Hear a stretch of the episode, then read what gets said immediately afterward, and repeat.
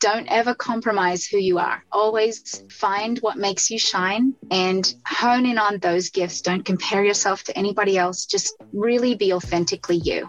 Stay in your lane. Don't look left or right. You stay on your path. Welcome back to the Morning Muse.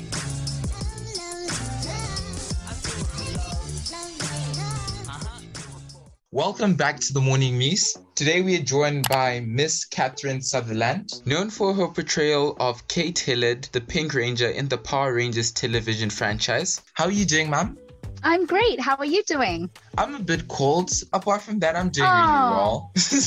oh, I'm sorry. So how's everything going? Good. You know, it's been a crazy year, but I feel like things are kind of moving in a more positive direction. And the summer, my kids just got on summer break. So I'm looking forward to a summer and just a little bit more normalcy and uh, fun to try and rebuild that back into our lives. Yeah, I think just the whole pandemic robbed people of certain things because a lot of things were closed down. And just having your family around mm. you during that time, that's positive that came out of it. Definitely. Just to be able to be with people again in a larger capacity, not just one person at a time, is really freeing. I've been giving a lot more hugs.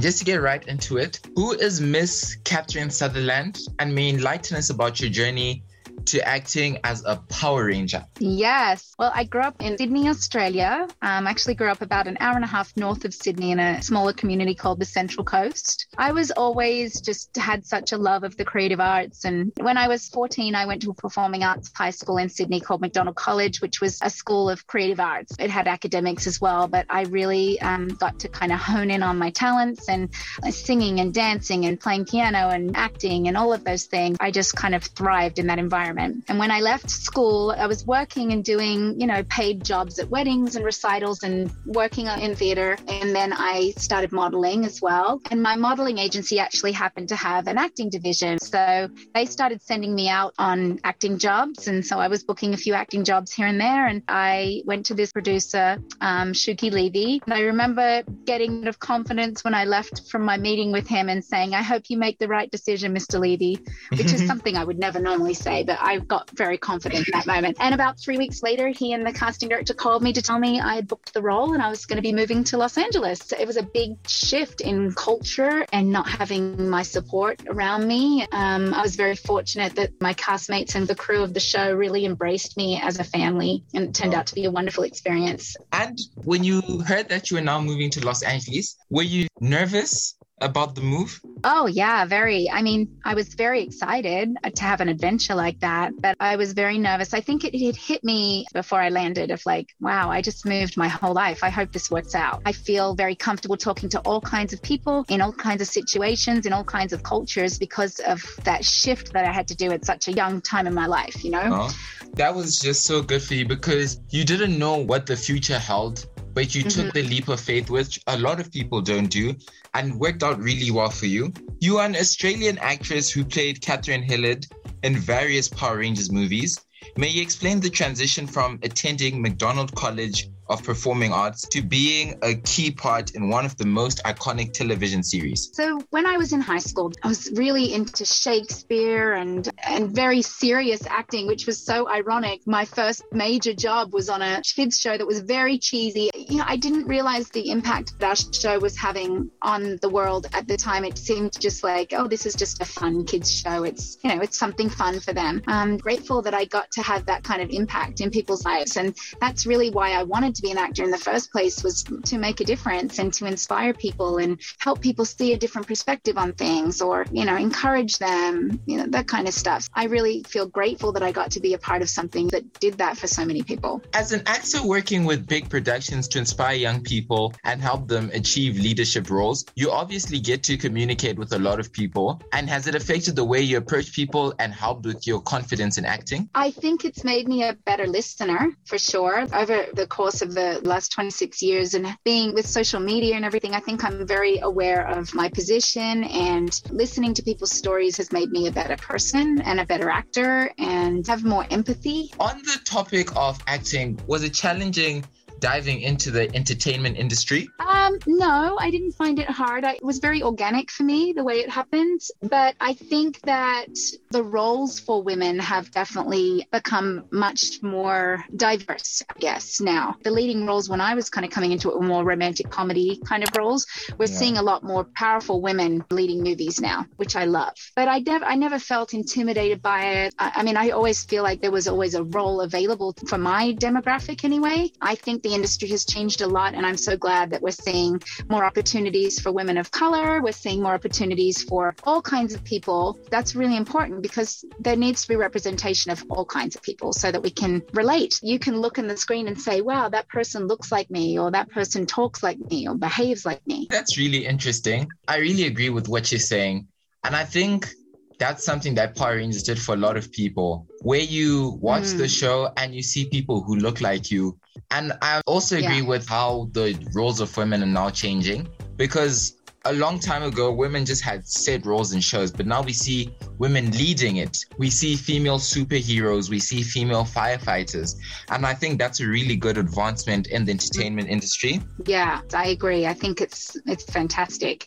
I love it. And on the topic of females in acting, I can imagine that along your journey, you've encountered challenges. What keeps you going when things get tough in your respective field? Well, I actually gave up acting 12 years ago. I stepped away from it after I got married because I felt like it was really compromising my self esteem and who I was as a person. I was very affected by what people thought of me. I felt very out of control in the industry. And, you know, because of the way I look, I was only getting put into certain roles. I wasn't being challenged. I kind of lost sight of why I was doing it and what I believed that Catherine Sutherland represented. I don't ever say I have regrets about anything because I think we learn from everything that we go through. But if I could go back to my 28 year old self and say, hey, you are exactly who you're supposed to be, there is no one like you. What can you bring to this role, to this casting director that they haven't seen before, I think I would have had a lot longer career and a lot more diverse career, actually. I'm a very sensitive person. I didn't have the wherewithal withstand what the industry puts on you, but I still love it. And I still do little things from time to time, voiceover jobs and things. I just hated auditioning. I really hated auditioning. I think it would be a different experience for me now as a 40 something year old woman.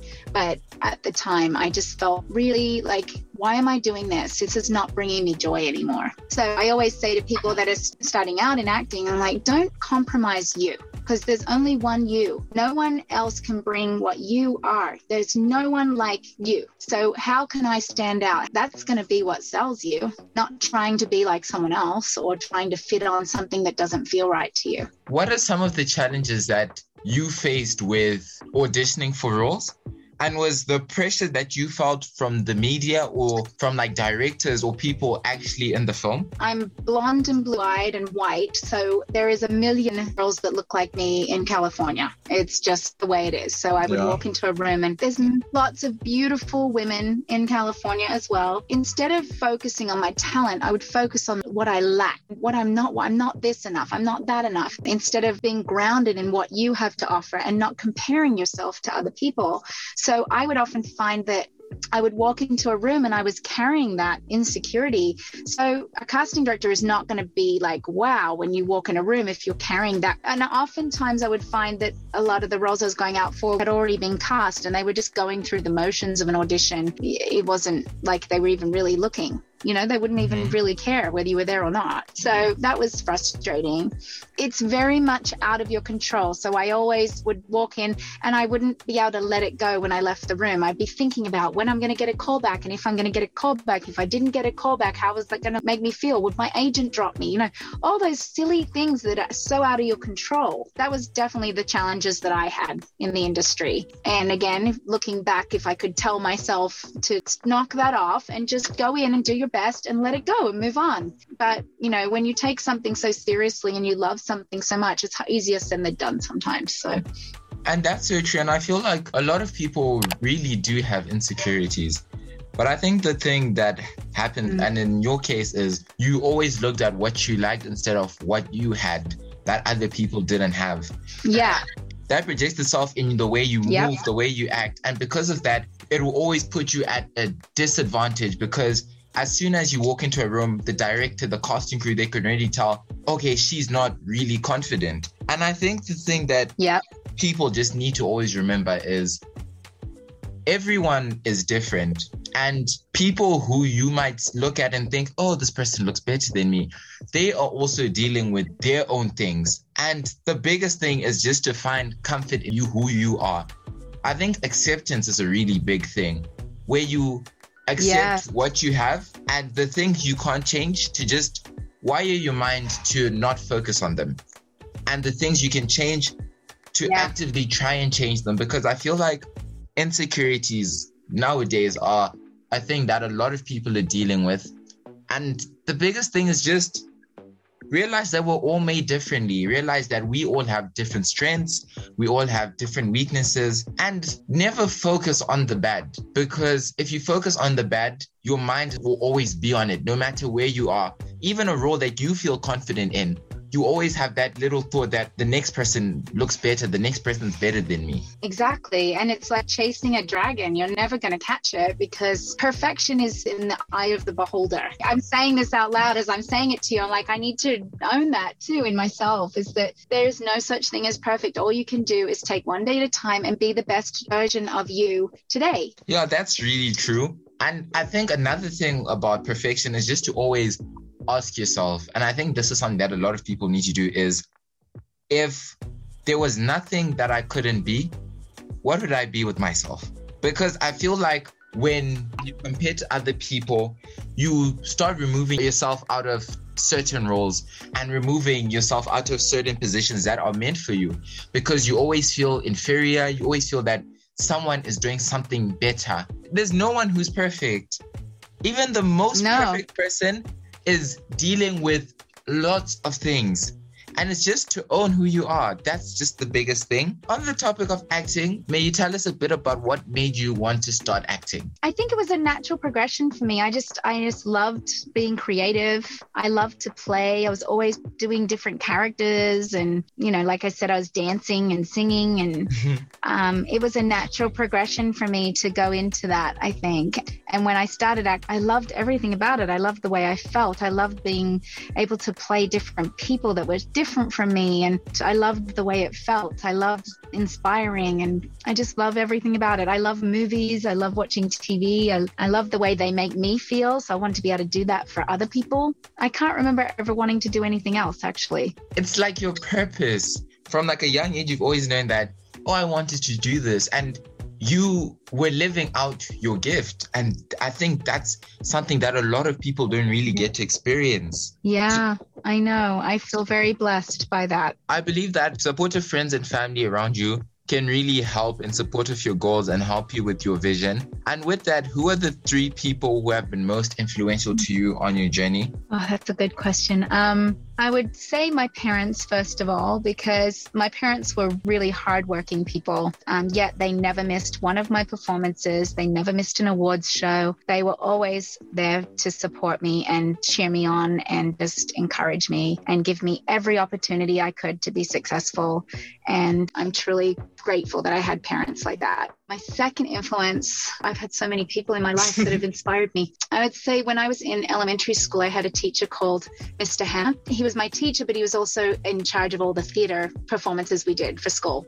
And he was just so fun and really helped me tap into my creativity and encourage me. He was like a real a push for me to follow my gifts and like really helped me recognize those things in me. Um, so he was another one. Nakia, Nakia has been a huge influence in my life. You know, when when I doubt myself, whatever, she's there to like remind me who I am, and she's definitely been a huge influence in my life too, in terms of just helping me see who I am when I don't feel like I see my who I am. my husband, there's so many people, but I'll stop there. There's many people. I have a huge net team and yeah, it's important to have people that lift you up and inspire you and make you better. You can't do this life alone. You need it, it takes a village. As an altruistic influencer and role model to many young girls, what advice would you give anyone trying to pursue a similar career path? Just don't ever compromise who you are. Always find what makes you shine and hone in on those gifts. Don't compare yourself to anybody else. Just really be authentically you. Stay in your lane. Don't look left or right. You stay on your path. You know, I often say when people have successes, I really I get so excited about people's successes because I think when you encourage and get to be around people that are blessed like that, it blesses you. I want to be around those kind of people that are living in their destiny and it's inspiring to me and it's contagious and it makes me like go, "Oh my gosh, I I want to be my best self." It's just about encouraging people and helping people. And also, if you're in that environment of people who are doing good things, people who are successful, it's also going to rub onto you. And your connections are, I think, you're one of your most valuable assets because if you are friends with people who add value, they're also going to add value into your life and help you become a better person. Yes, exactly. That's 100% correct. In every podcast, I have a signature question, which is what does happiness mean to you? So today, Miss Catherine Sutherland, what does happiness mean to you? Mm, I like that question. I think being content. I don't want to get my happiness from how successful I am or what material items I have. Happiness is a choice. I just want to feel content with where I am today. That's really nice, just being content. And with that, I'd just like to say thank you so much, Miss Sutherland, for joining us today on the Morning Muse. We wish you all the best in all your endeavors. That was lovely. I loved your questions. Thank you. Thank you guys for listening. I hope you enjoy it.